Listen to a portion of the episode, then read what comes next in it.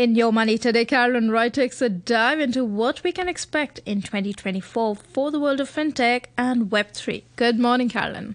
Good morning. I'm joined now by Amy Zhang, who's Vice President of Sales at digital asset infrastructure provider Fireblocks, and we're going to dive into the outlook for the fintech and Web3 sector into 2024.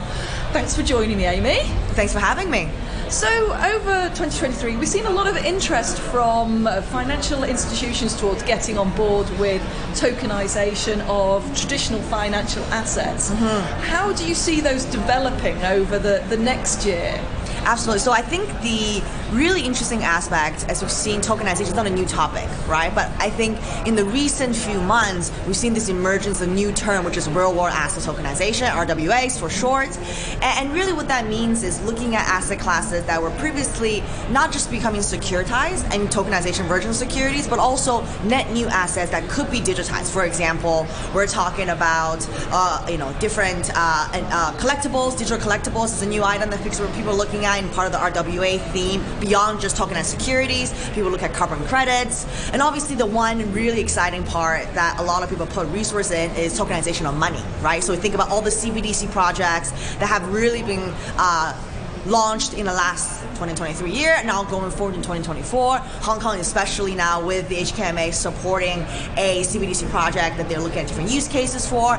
I think these type of themes are going to be what we see into 2024, and you know, seeing those projects into uh, more of an adoption and more in production level.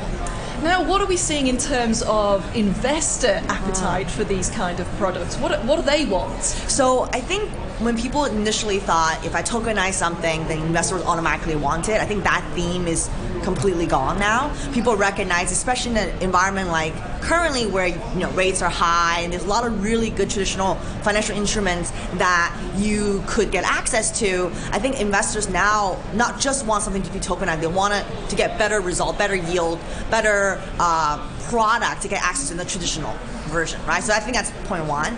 Point two, if you think about what the investors also want, I would say investors probably also want access into asset classes that they previously wouldn't get access to. For example, so carbon credit is a good example where it's been a, it's been around for the last 20 years, right? But trading carbon credit is really difficult in terms of settlement. It's usually done OTC. There's no centralized venues. We can trade this easily, and it's really difficult to track and verify um, what's how good is a carbon credit if they're going to be emitted, right? So, for example, tokenization of that carbon credit as a product is going to get a lot of interest from investors' perspective because A is new, B is digital, and folks are looking at this as a way for them to experiment the infrastructure as a whole, and then later on they can look at other asset classes they can tokenize on top. And is it also helping open up these products to a wider audience? Say, for those that had a, a quite high bar initially in terms of the amount people would have to invest? Absolutely. So I think when a lot of the instrument that you looked at before, obviously you have to be professional investors to, to clear, so it's not a lot of these instruments are not for retail, but even in that space, a difference between an a, a, asset allocation that could be, you know, 250k is fractionalized compared to previously you have to put a ticket size of 10 million, 20 million, and so on and so forth. Right? So absolutely, that's definitely the case. Another thing I would say is people are gamifying these experiences and it's attracting new investors. So we recently launched a project with Flipkart, which is a you know e-commerce company in, in India, right? Um, they had a campaign using NFTs, and actually the end users end up receiving these NFTs and actually bought more items on their platforms down the road. So this gamification also is adding uh, the investors' to appetite as well.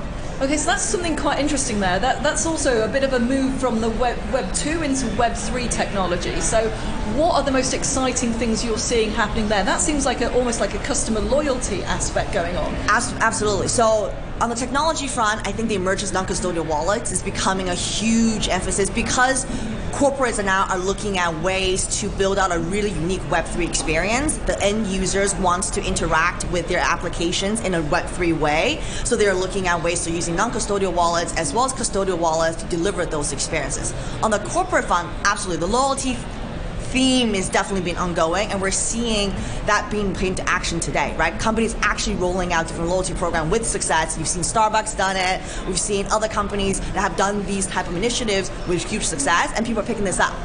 And also, I would add, if you look at the corporate front, the telcos, right, are getting very involved in this space because they recognize that we're moving to a Web3 world. Having a unique experience on the wallet side will differentiate them, and they already provide all the Web 2 technology already, so why not convert those into Web 3? Now, do you think the key to success for, for Web3 is actually people not realizing that they are making that transition, that they, they, they just use a tool and it's, and it's beneficial for them? Absolutely. So, the constant thing that we realize when it comes to Web3 transition is seamless user experience, right? The end user doesn't, re- well, some use cases they care, right? Whether they want to have sovereignty of their assets, maybe they do care to hold their own wallets, and so on and so forth. But majority of the user just want the benefit. They want to interact with it in a Web3 way. They want to see the benefits of it, and more importantly, they don't want to deal with the headaches of you know of managing private keys and so on and so forth. So absolutely, they they I think from a mass adoption perspective, making that experience super seamless and giving that benefit to the end user is is where we're seeing the development happening now. All right, now let's move on to regulation. This has been a key topic throughout this year. I think lots of people wondering where we're going, whether regulators are moving fast enough or if they're not.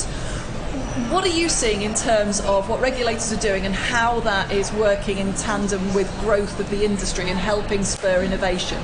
I would say the big change between last few years to this year is regulators now are really focused on uh, infrastructure providers, right? So they're looking at the exchanges, like the, the trading firms, the brokerages, these access points because they're offering regulated activity and less focused on specific tokens now. I think the earlier stage regulators really going after who has raised, who launched, and we've seen all the stuff go in the US. But now I think in Asia, specifically Hong Kong, Singapore, Australia, are all looking at ways to govern the access because they recognize that although the assets are distributed, but the operators themselves are not. And a lot of the challenges we've seen in the last year have taught us that actually centralized entities that are operating these businesses are probably where the risk factors are. So regulators really honing in on that and giving them guidance and setting really high bars for them to clear so that the end user, investors, access consumers, so on and so forth, could be protected as well.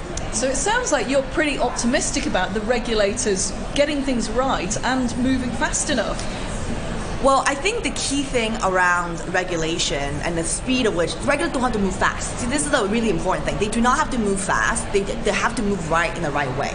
And what regulator can do, and we've seen this happening, especially in Hong Kong, is they're interacting with the industry, right? They're seeking a lot of feedback. They're learning from the industry. They're learning from the mistakes that other people have made and other regulators have identified and learning from each other. And that ongoing process will take a really long time. And then zooming out a little bit, sometimes when you are in the world of Web3, you think that things are not moving fast enough. But let's not forget, the Bitcoin white paper came out 15 years ago, right? So in the horizon time span compared to the financial markets, it's you know quite small time, right? So I think if you look at that perspective, yeah, the regulator definitely is moving, but you know from our perspective in Asia compared to maybe Europe and US, I do think there's a lot of clarity already across all the regulators regionally um, for the folks who want to operate in this space. Brilliant to get your insights. Thank you so much for giving me your outlook for 2024.